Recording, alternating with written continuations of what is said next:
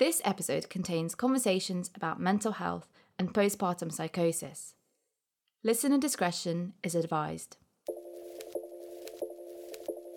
Hi, I'm your host Diora, and this is Broccoli Book Club, a socially progressive podcast aimed at analysing timely and thought-provoking reads. This is the book club episode, where each month I'm joined by two guests and we dissect a book within the context of our lives. You can read along with us, make suggestions, send in your thoughts and questions via voice note. It's like a real book club, but in a podcast. The episode format is split into three sections. We start at the front cover, where we talk about our first impressions and expectations. Then we delve into the actual book. And finally, we end at the back of the book, where we focus on our reflections and takeaways. This month's book is What Have I Done by Laura Dockrill. One of the main purposes of Broccoli Book Club is to learn about unfamiliar and challenging topics, so that we could have the tools to engage in broader discussions around them. This book not only covers Laura's personal experience during and after childbirth, but it also opens up conversations around postpartum psychosis and ways to normalise that experience. Postpartum psychosis is a very rare but serious mental health illness that may impact one or two people out of every thousand deliveries within the first two weeks of childbirth. Symptoms can include hallucinations, hearing voices, manic mood swings, feeling suspicious or fearful, confusion, and behaving in a way that's out of character. What Have I Done is a candid memoir about Laura's traumatising experience of postpartum psychosis and her journey to recovery. It confronts the twenty-first century idea that parenthood has to be this Instagram aesthetic, one of being out and about with your perfect family and posting beautiful pictures of your perfect baby. And instead reminds us that sometimes you can't leave your house and you're so mentally unwell you think everyone's trying to kidnap your child. Laura's story is raw, heartbreaking, and hopeful. Joining me in today's book club are Freddie McConnell and Tony Phillips. Freddie is a freelance journalist, writer, and most notably known for being a trans dad who gave birth to his own child a few years ago.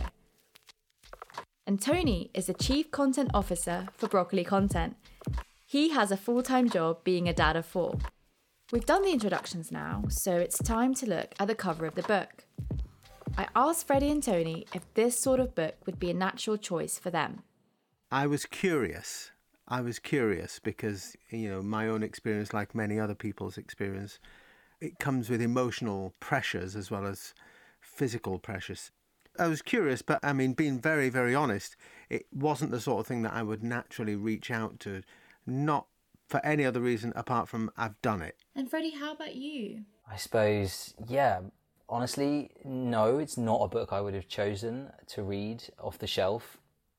Or perhaps even hearing about it, and perhaps I wouldn't have even chosen to read it if I'd had a personal recommendation.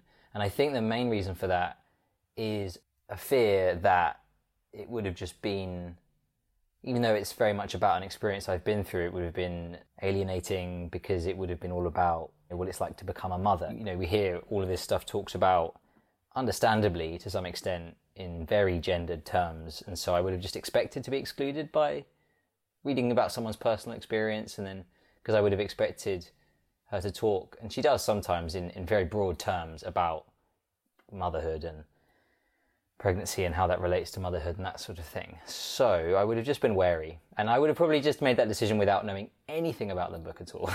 and but then also I have to say that I was nervous to read a book about postnatal mental illness because it's such a scary idea. And I'm the kind of person, I've been anxious my whole life. I'm prone to introspection and intrusive thoughts and that sort of thing. So I would have just thought, nah, that's not the book for me. I'm anxious enough already. You know, I worry about this stuff as it is. Actually, Freddie, kind of like you, I've suffered, and I still do suffer from mental health issues, specifically O C D. So I did think, I wonder if there will be crossover with O C D, intrusive thoughts, and kind of postpartum depression and psychosis. And I didn't think there would be. You know, I'm I'm twenty-four, I identify as a woman, and I have not had children. So it's just something I don't really think about often. I really wouldn't have picked this off the shelf. It's not my first go-to, because I thought, well, this, you know, it's probably not an experience that I can relate to, or or something that I'm interested in right now. But I guess my next question is, you know, what did you know about postnatal depression and postnatal psychosis before reading the book? What I did know about a little bit, just a tiny bit, was psychosis.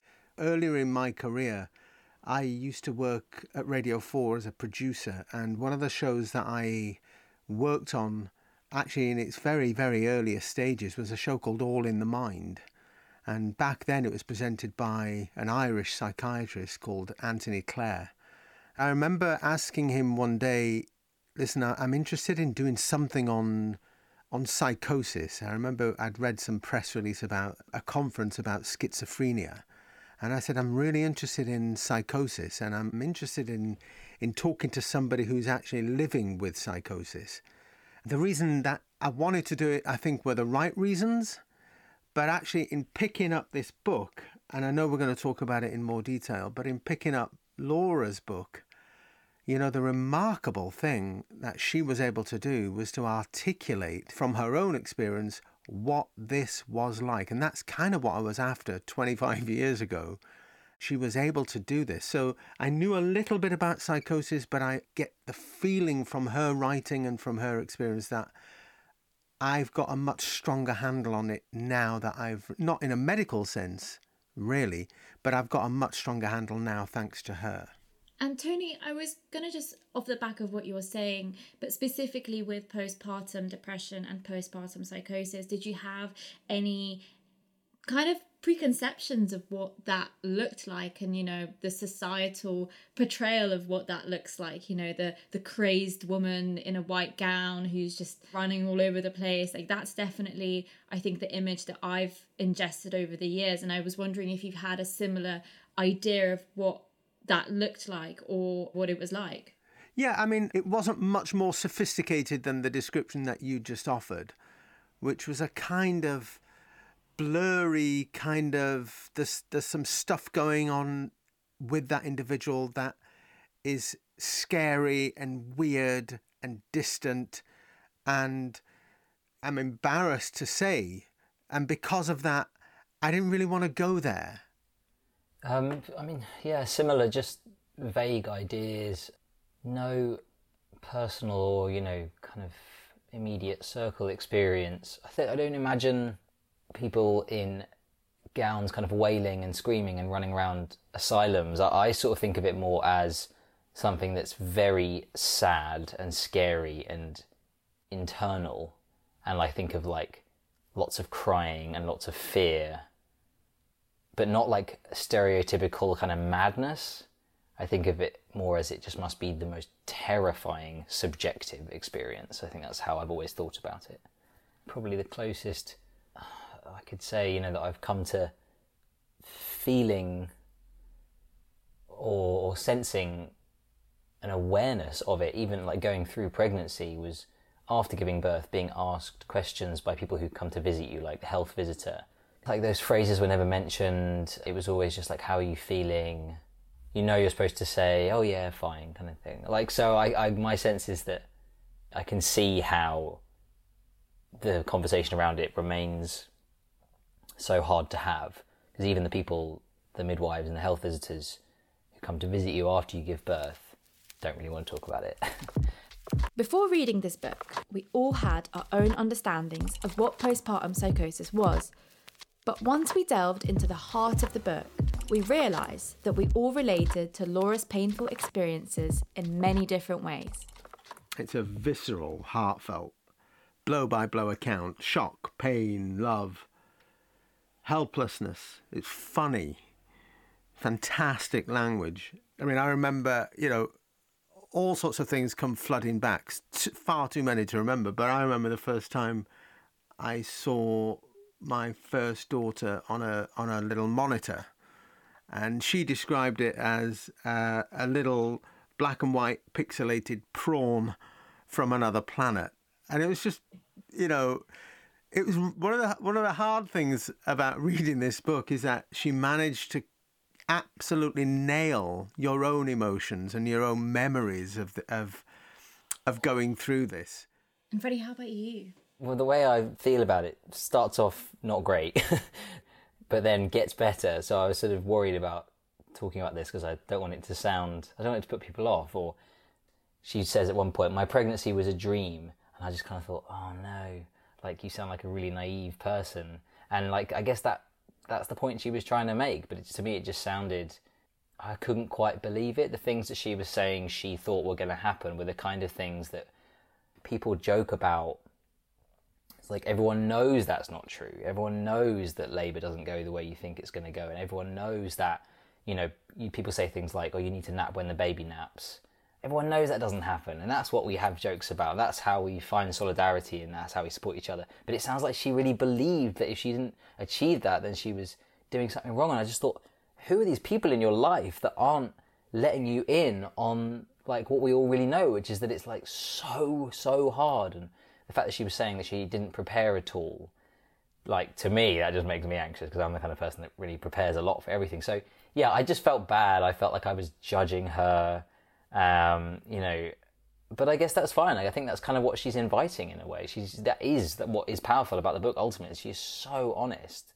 And if that was her experience, then we should, we need to know that, that people are still being totally sort of led down the garden path when it comes to what to expect when you're a new parent. And we, and we need to be even more honest about it, I, you know, because, yeah, I just feel like I had a very different experience to her. And then she goes into labour and it was like, I just didn't take another breath for like one hundred fifty pages. And I stopped making notes and I was just like ripping through it. And I have a two and a half year old, so that's pretty impressive. I've not read a book. I've read one book over the past year. And all that frustration and concern at the beginning that this wasn't a book for me and that she would just annoy me and annoy me went out the window. And I was like, oh my God, I feel like I'm just living this experience with you. And yeah. um, so do you think this book will help normalise conversations about postpartum depression and psychosis, or do you think there's still a long way to go with our understanding of what those conditions are and what they look like? Can both of those be true? I mean, I think every individual that reads this will learn something, and I think the majority will be surprised, probably in the similar ways to we have been, and it won't be what they expect it to be. And I would urge everyone to read it, even if you feel like it's not the kind of book for you. But I'm not sure how it could go much further than individuals that read the book. There's so many of these types of things, and mental health in general, we still have such a long way to go. And I'm not sure, you know, whether that's happening or how that happens. So it's sort of hard to see how a book can bring about the change that we would need.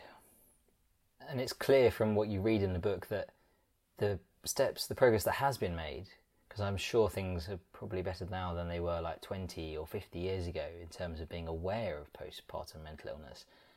Like, it's not enough. I was that, that was one of the scariest things for me was when When she started to articulate what she was feeling, I sort of felt this relief, because I remember the people that came to visit me after I gave birth and them, them seeming very empathic and very concerned about me. Like, maybe I just got lucky, but the idea that when she said, I can't remember what she said now, but, you know, something like, I don't feel right, or when she answered their questions on a, you know, how are you feeling? I thought the minute she said anything remotely like she'd been struggling, they'd be on it.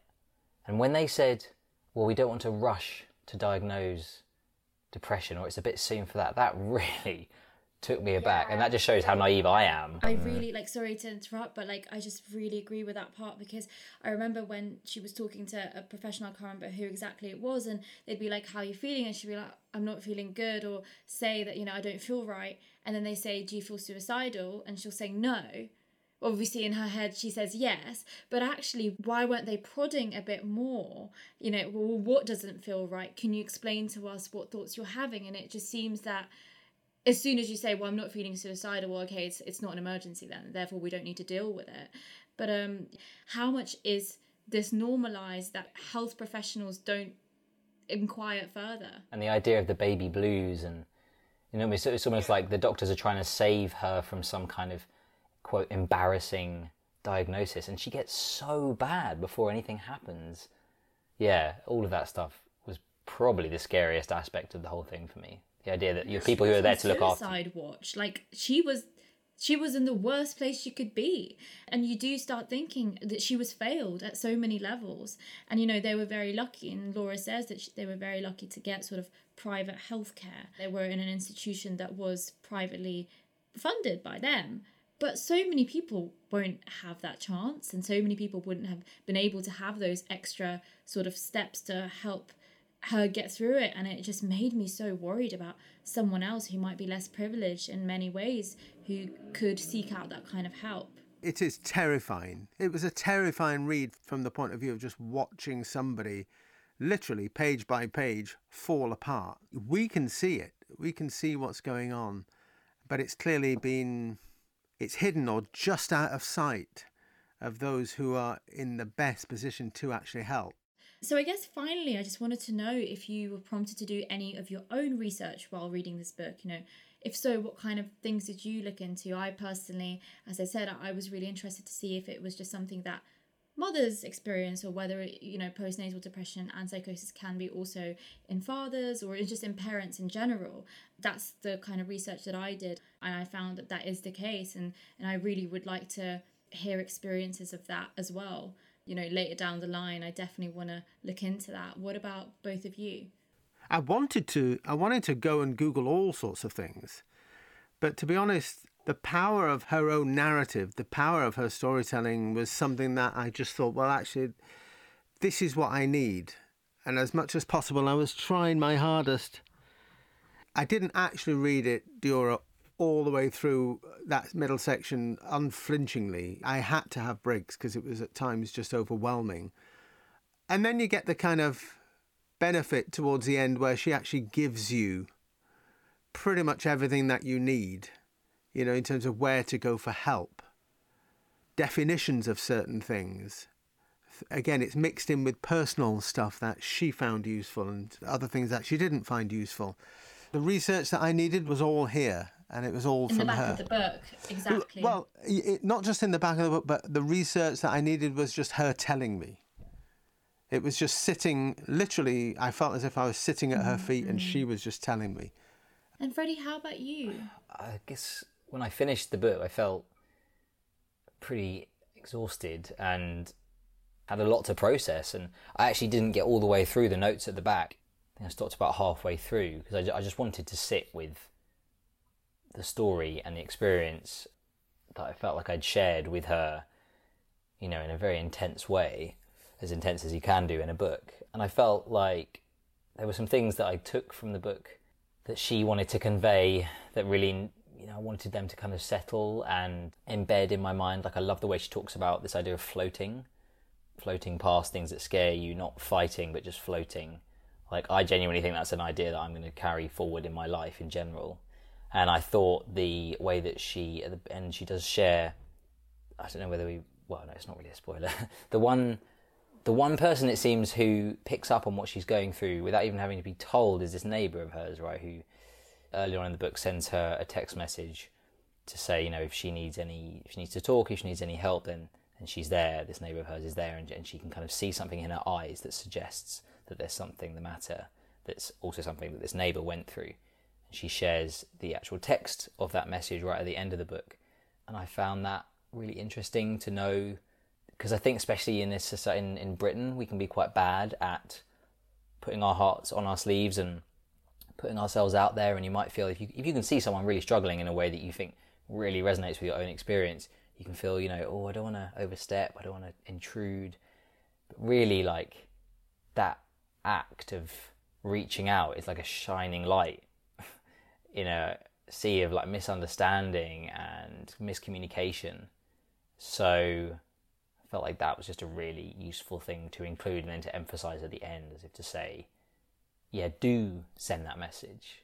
You don't have to pick up the phone because, you know, that's probably overwhelming, but do reach out. Do just let that person know that you're there. And even if they don't act on it, just knowing, you know, that that might be something that kind of stays with them and gives them hope. I kind of felt like, what else?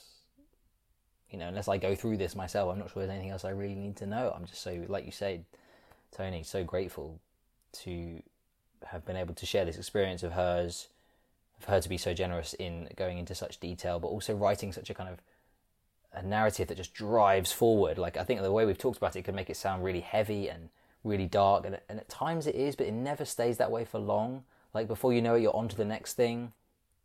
And the way she, like, focuses on her perspective, also I just found, like, a good decision in terms of, of the writing and the editing of the book. I thought, you know, otherwise it would have just become too complicated, so you're kind of drawn in. Yeah, I, I just thought, yeah. But do you think that what she was doing, Freddie, was in a way discarding the language that you in particular found so off-putting at the beginning? Do you think that actually what she was doing was drilling down and down and down to get to the core of the human experience? Do you think that was what it was that kind of pulled you back in?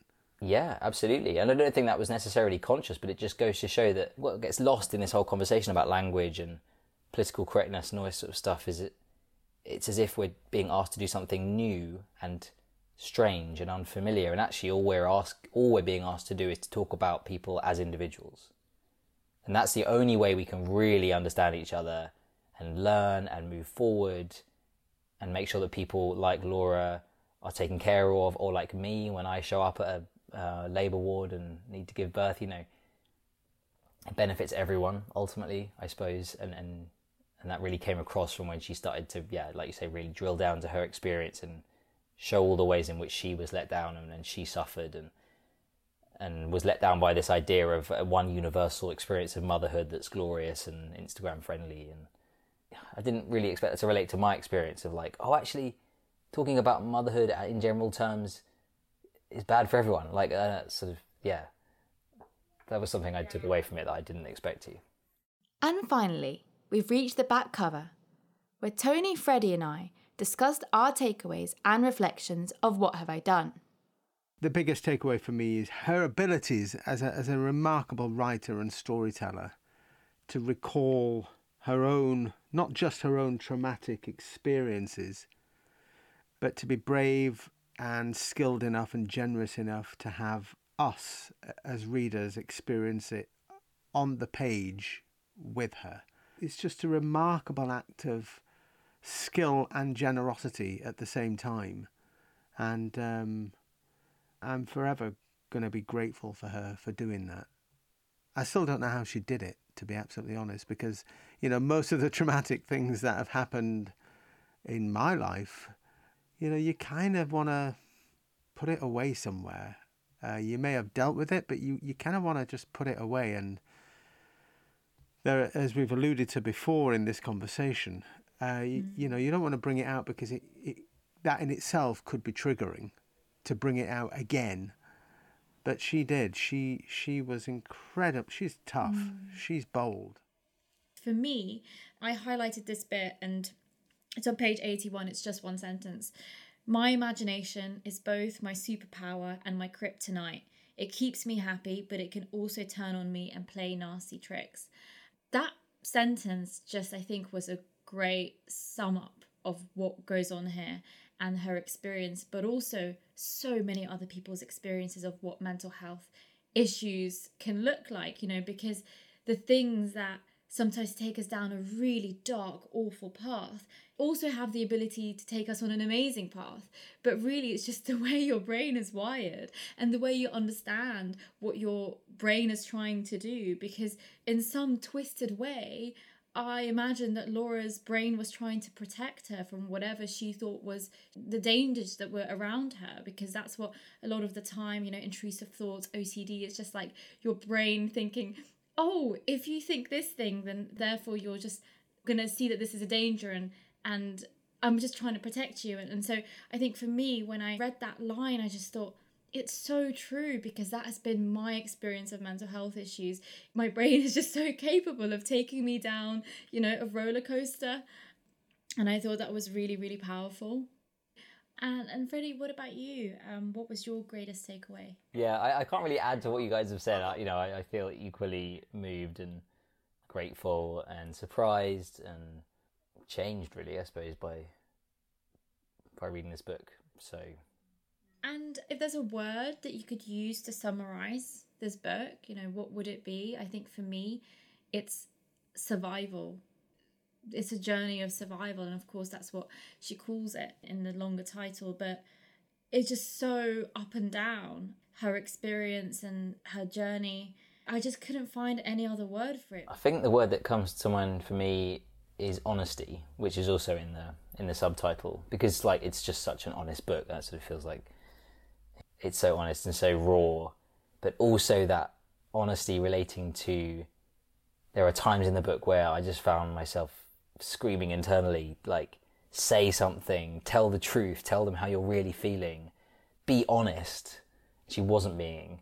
So I think there are ways in which both sides of that coin are really, you know, brought to the fore by the way she writes about her experience. And ultimately, you know, I don't, I don't think there's anything she's not honest about ultimately, especially the writing that she does about how she wasn't honest. That's the thing that stayed with me, I suppose. And I'm, you know, if the word for me was going to be raw, there's a kind of uh, ugly beauty about this and about her. And this is a thing that I think a really honest, true artist, like I think she is, is prepared to just go there and put it all out, put it all there. As the Americans might say, you know, you leave it out on the field, you just give everything. My biggest takeaway is that massive, massive streak of ugly beauty that came from her story. I loved it. I know it's two words. I've cheated. I know that, Diora. But um, but I... That's fine. We'll allow it. But I genuinely, uh, you know, if you can love your narrator for what she's given you, then I would have to say I really love her for doing this. Mm. And my final question is, if you could give this book to someone and share it, who would it be and why? So for me, um, after reading the book, I actually called my mum because I just wanted to know, she's had four children. Has she ever had experience of postnatal depression? And she actually said, yeah, a little bit with some of my siblings. And I was really surprised because we've never had that conversation. We just, I never knew. And it made me feel a bit sad that she never spoken to anyone about it, or I wasn't aware of it. Kind of made me think, you know, was she ashamed? Was she meant to sort of play a certain role? And she felt like feeling depressed after giving birth would mean that she can't play this role and live up to these expectations of a mother. And I think sometimes it's really useful and comforting to read stories that some sometimes reflect or mirror your own. So yeah, my mum would be the person that I'd give this book to. Mine's similar. I think mine would be my my wife, you know, especially that the experience of the trauma and emergency C-section. I actually, as reading this, you know, I was running downstairs to talk about various sections, but I, I really want her to read the whole thing so that we can then, in some shape or form, revisit some of the stuff that we went through that day, and that she in particular went through that day. I mean, in many ways, it's the kind of template, it's the blueprint in so many ways for our relationship. And I suspect that there are certain things that have remained unsaid that happened that day that I was unaware of, or she didn't really want to talk about, or didn't feel the need to talk about. But I would like her to read this. I think it'd be, I think it'd be valuable. Um, I'm kind of torn between whether to offer it to my sister, who, like me, is quite anxious, and we've talked in the past about sort of being so afraid of the idea of postnatal depression that we haven't even wanted to go there, kind of thing. So I think she would probably get the similar stuff out of it that I have in terms of things just being a bit demystified. But I would also be interested, an old colleague of mine gave me a really good piece of advice when I was pregnant, which was she'd had a very traumatic birth and things had just not gone to plan at all. And she'd been in a situation where she hadn't really considered that as an option, that things wouldn't just go to plan. The advice she gave me was, you know, make a birth plan, but also know that none of it is within your control. I think that is one of the most important bits of advice that anyone gave to me, and obviously, well, I would assume didn't give to Laura. But yeah, that is something that someone, everyone who's about to go through this, any parent should be told, so that if it does all go wrong, you're not shocked, as well as having to deal with whatever emergency is happening. So I would offer it to her, but also maybe quite gently, because it might be quite a difficult read, and I don't know whether that was many years ago for her, so I don't know whether she would feel like revisiting it. Yeah, I, I think there's probably quite a lot that she could relate to as well. I want to say a massive thanks to Freddie and Tony for contributing to this episode, and thank you so much for listening to Broccoli Book Club. Remember, you can read along with us, make suggestions, send in your thoughts via voice note to voicenotes at broccoli content dot com. In the meantime, follow us on social media. Our handle is Broccoli Content on Instagram, Twitter, Facebook, and Goodreads. I've been your host, Diora, and you can find me on Twitter or Instagram at the Diora. Broccoli Book Club is available on Apple Podcasts, Spotify, Castbox, Pocket Casts, and all your favourite apps. This podcast is produced by Jarja Mohammed, executive produced by Tony Phillips, and our sound engineer is Ben Williams. This is a Broccoli production.